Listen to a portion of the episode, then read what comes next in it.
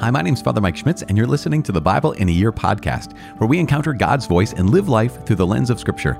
The Bible in a Year podcast is brought to you by Ascension. Using the Great Adventure Bible timeline, we'll read all the way from Genesis to Revelation, discovering how the story of salvation unfolds and how we fit into that story today. It's day 136, and we're reading from 2 Samuel chapter 18, 1 Chronicles chapter 23, and Psalm 37 is our prayer. Um, as always, the translation that I'm reading from is the Revised Standard Version, Second Catholic Edition. I'm using the Great Adventure Bible from Ascension.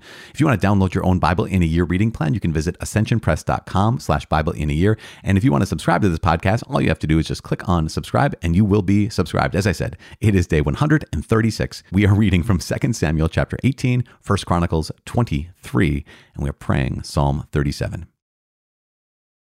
The second book of Samuel, chapter 18. The defeat and death of Absalom. Then David mustered the men who were with him, and set over them commanders of thousands and commanders of hundreds. And David sent forth the army, one third under the command of Joab, one third under the command of Abishai the son of Zeruiah, Joab's brother, and one third under the command of Ittai the Gittite. And the king said to the men, I myself will also go out with you. But the men said, You shall not go out. For if we flee, they will not care about us. If half of us die, they will not care about us. But you are worth ten thousand of us. Therefore, it is better that you send us help from the city. The king said to them, Whatever seems best to you, I will do. So the king stood at the side of the gate, while all the army marched out by hundreds and by thousands. And the king ordered Joab and Abishai and Ittai, Deal gently for my sake with the young man Absalom. And all the people heard when the king gave orders to all the commanders about Absalom.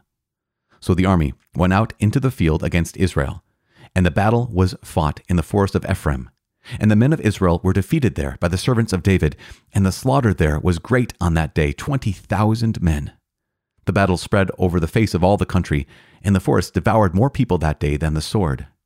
And Absalom chanced to meet the servants of David. Absalom was riding upon his mule, and the mule went under the thick branches of a great oak, and his head caught fast in the oak, and he was left hanging between heaven and earth, while the mule that was under him went on. And a certain man saw it, and told Joab, Behold, I saw Absalom hanging in an oak. Joab said to the man who told him, What, you saw him? Why then did you not strike him there to the ground? I would have been glad to give you ten pieces of silver and a belt. But the man said to Joab, even if I felt in my hand the weight of a thousand pieces of silver, I would not put forth my hand against the king's son. For in our hearing the king commanded you and Abishai and Ittai, for my sake, protect the young man Absalom. On the other hand, if I had dealt treacherously against his life, and there was nothing hidden from the king, then you yourself would have stood aloof. Joab said, I will not waste time like this with you. And he took three darts in his hand and thrust them into the heart of Absalom while he was still alive in the oak. And ten young men, Joab's armor bearers, surrounded Absalom and struck him and killed him. Then Joab blew the trumpet, and the troops came back from pursuing Israel, for Joab restrained them. And they took Absalom, and threw him into a great pit in the forest, and raised over him a very great heap of stones. And all Israel fled every one to his own home. Now Absalom in his lifetime had taken and set up for himself the pillar which is in the king's valley, for he said, I have no son to keep my name in remembrance. He called the pillar after his own name, and it is called Absalom's monument to this day. David hears tidings. Then said Ahimaaz, the son of Zadok, Let me run and carry tidings to the king that the Lord has delivered him from the power of his enemies. And Joab said to him, You are not to carry tidings today, you may carry tidings another day. But today you shall carry no tidings, because the king's son is dead. Then Joab said to the Cushite, Go, tell the king what you have seen. The Cushite bowed before Joab and ran. Then Ahimaaz, the son of Zadok, said again to Joab, Come what may, let me also run after the Cushite. And Joab said, Why will you run, my son, seeing that you will have no reward for the tidings? Come what may, he said, I will run. So he said to him, Run. Then Ahimaaz ran by the way of the plain and outran the Cushite. Now David was sitting between the two gates, and the watchman went up to the roof of the gate by the wall, and when he lifted up his eyes and looked, he saw a man running alone. And the watchman called out and told the king, and the king said, If he is alone, there are tidings in his mouth. And he came apace and drew near, and the watchman saw another man running, and the watchman called to the gate and said, See, another man running alone. The king said, He also brings tidings. And the watchman said, I think the running of the foremost is like the running of Ahimaaz, the son of Zadok. And the king said, He is a good man, and comes with good tidings. Then Ahimaaz cried out to the king, All is well. And he bowed before the king with his face to the earth, and said, Blessed be the Lord your God, who has delivered up the men who raised their hand against my lord the king. And the king said, Is it well with the young man Absalom? Ahimaaz answered, When Joab sent your servant, I saw a great tumult, but I do not know what it was. And the king said, Turn aside and stand here. So he turned aside and stood still. And behold, the Cushite came. And the Cushite said, Good tidings for my lord the king, for the Lord has delivered you this day from the power of all who rose up against you. The king said to the Cushite, Is it well with the young man Absalom? And the Cushite answered, May the enemies of my lord the king and all who rise up against you for evil be like that young man. And the king was deeply moved, and went up to the chamber over the gate, and wept. And as he went, he said, O my son Absalom, my son, my son Absalom, would I had died instead of you, O Absalom, my son, my son. The first book of Chronicles, chapter 23 Families of the Levites and their duties. When David was old and full of days, he made Solomon his son king over Israel. David assembled all the leaders of Israel and the priests and the Levites. The Levites, 30 years old and upward, were numbered, and the total was 38,000 men. 24,000 of these, David said, shall have charge of the work in the house of the Lord. 6,000 shall be officers and judges, 4,000 gatekeepers, and 4,000 shall offer praises to the Lord with the instruments which I have made for praise.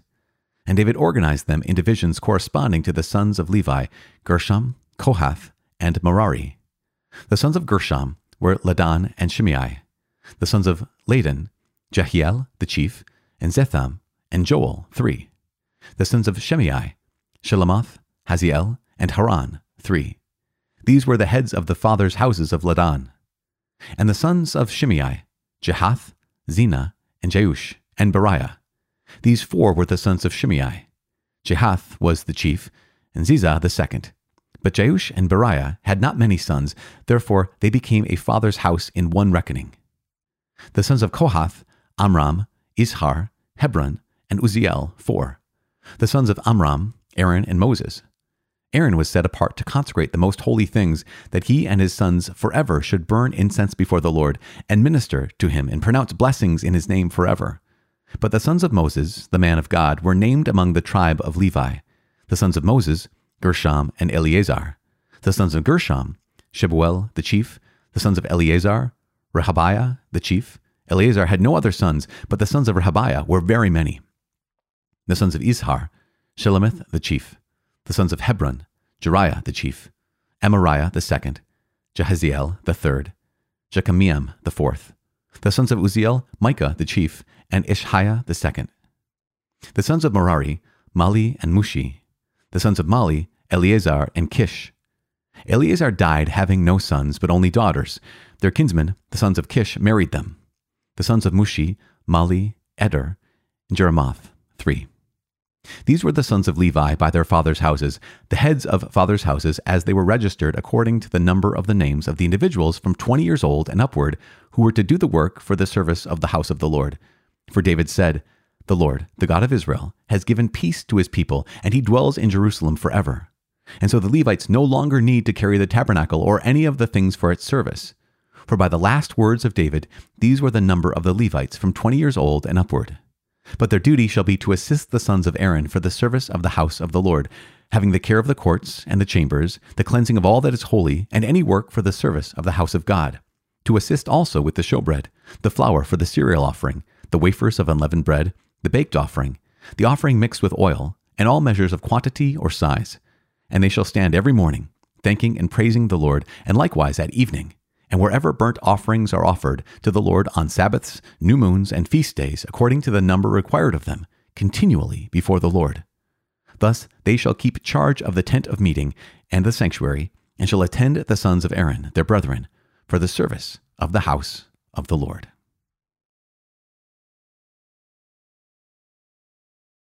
Psalm 37 Exhortation to Patience and Trust, a Psalm of David. Do not fret because of the wicked, be not envious of wrongdoers, for they will soon fade like the grass and wither like the green herb.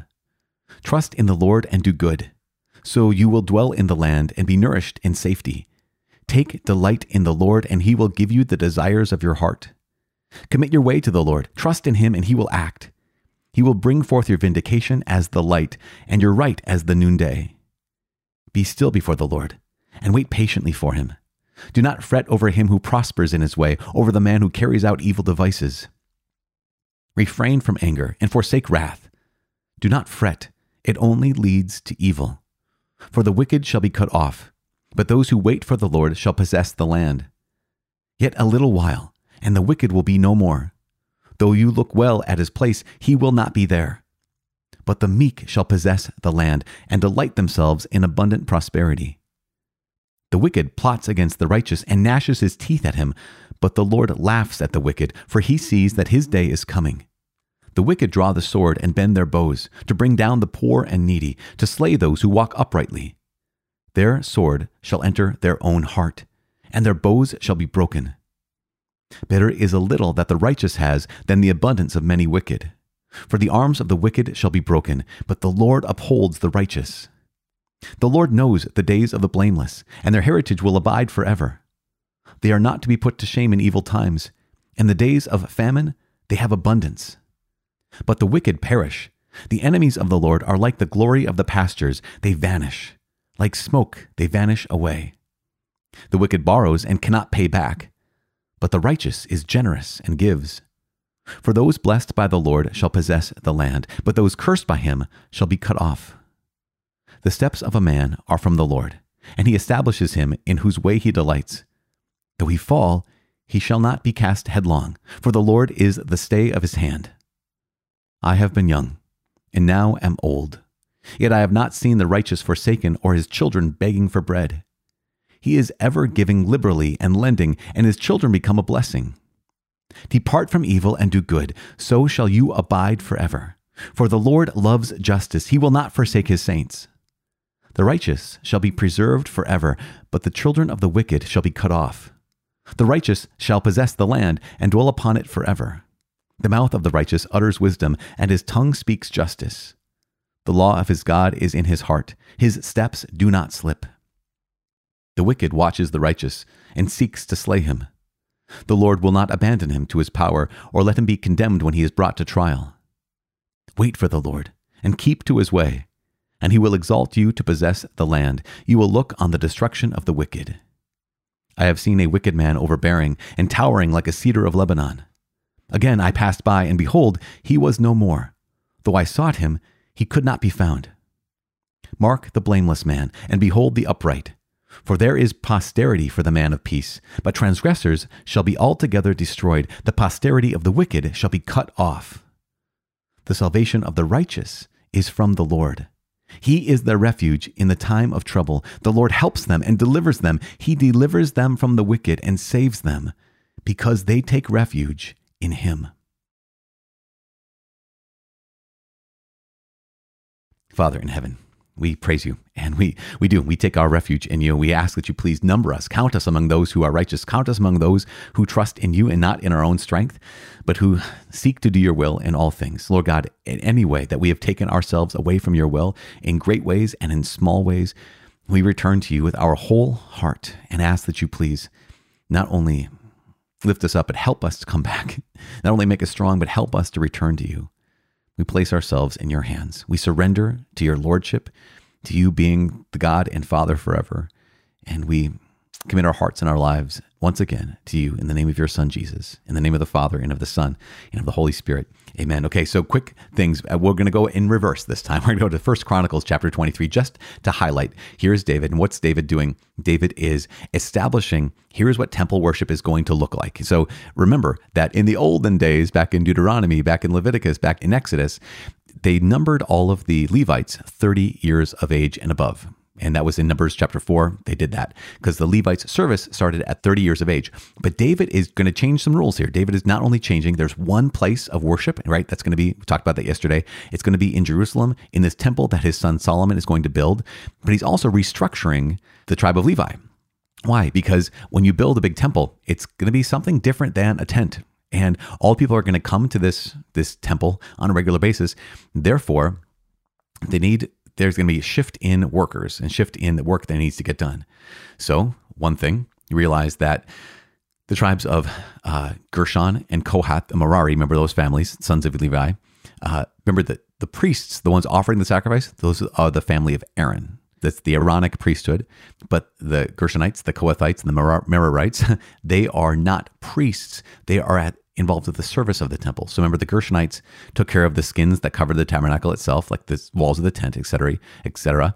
The Kohathites take, took care of the furniture of the tabernacle, including the ark, the table of showbread, the menorah, that thing, under the direction of Eleazar, who was the he was a priest. That's what the Kohathites did, and the Merarites they were to take care of the structural aspects of the tabernacle, like the pillars and the boards and all those kinds of things. So the Gershonites, Kohathites, Merarites, they had their job when it came to a portable temple, when it came to moving the sacred objects. But they're going to build a not portable temple. They're going to build, it's no longer a tent, it's going to be a, a permanent structure. And so they have to have a shift in their roles. And so that's what we have beginning here in First Chronicles chapter 23. We also, there's going to be more work. So David moves the age of service from 30 down to 20 because there's going to be a lot more work going on in this newly to be built temple. So just that's a kind of a little insight into what was happening there.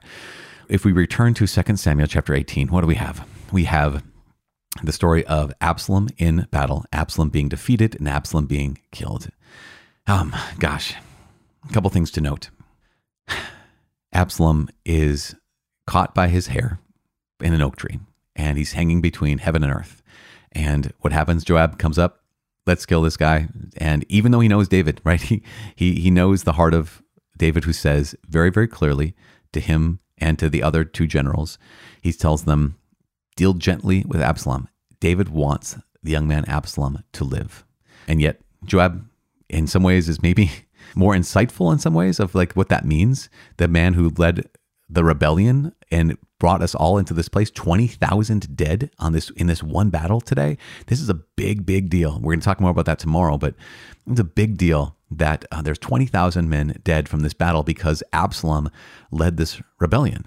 And so Joab takes matters into his own hands and he kills Absalom and has the other men around him kill Absalom. Okay that's big piece but the biggest piece is what happens at the end of 2 Samuel chapter 18. David gets word. He's waiting at the at the city. Remember the men say, "You have to stay here in the city. You can't go out into battle because they're just trying to kill you. So you're worth more than you're worth 10,000 of us." So he stays in the city. And the Cushite brings word, "May all the king's enemies be as that young man." Now, this is a key moment. So you probably know, you might know Eric Whitacre. Eric Whitacre is a musician, and he has a piece called When David Heard. It's maybe a 13 minute song, maybe it's longer than that. It's often done by choirs in high school and college and all over the world, all over the place.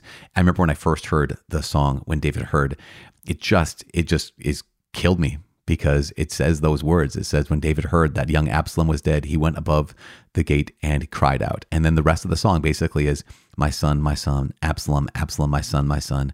Uh, would that I have died instead of you, my son, my son. And it's just so, so moving and so uh, just pierces the heart in so many ways. So if you have a chance to listen to that song by Eric Whitacre, when David heard, it's remarkable because it really gets to the heart. When I, I remember when I heard it the first time, I remember thinking not only this story of David, obviously, but also of God the Father and and the God the Father who gave his only, you know, John chapter 3 verse 16 the God so loved the world that he gave his only son, that all those who would follow him would not die but have eternal life. All that believed in him would not die but have eternal life.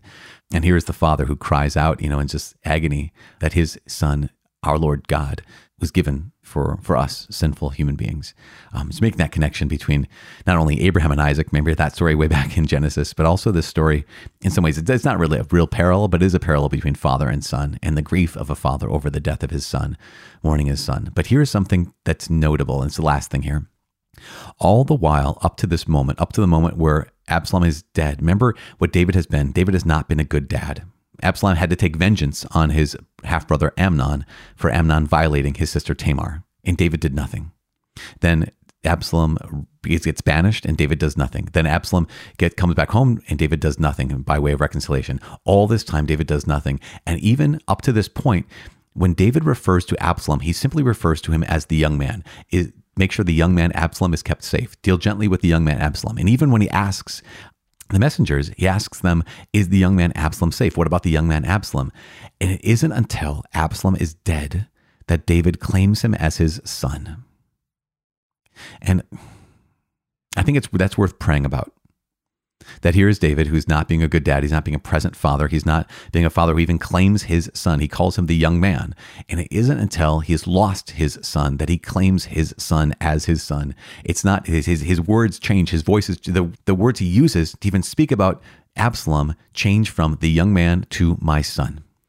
And there's something in there that I just invite you to pray with as well. What is it? What is it to be claimed? What, what is it to be claimed as a son or daughter of the Father? What is it to be claimed as the son or daughter of your actual parents, your, your biological parents?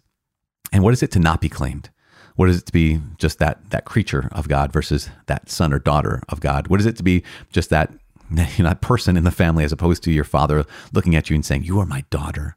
My beloved daughter. Your dad look at you and say, You're my beloved son. We know that Jesus, he is claimed again and again by the Father in the Gospels. At the baptism, at the transfiguration, we just recognize that God the Father claims Jesus, his son, and God the Father claims you as his son, as his daughter. It doesn't take this tragedy to happen for him to claim you because he claims you from the moment of your baptism to be his when you were when you were made into his son or made into his daughter he claims you from that moment on. Now he claimed you before that because he wanted you to be his son wanted you to be his daughter but it's by baptism that we become those children of god. And so just give god praise. Um, know that he knows your name. Know that he calls you by your name. Know that he calls you his beloved son. He calls you his beloved daughter. So let's pray for each other. I'm praying for you. Please pray for me. My name is father mike. I cannot wait to see you tomorrow. God bless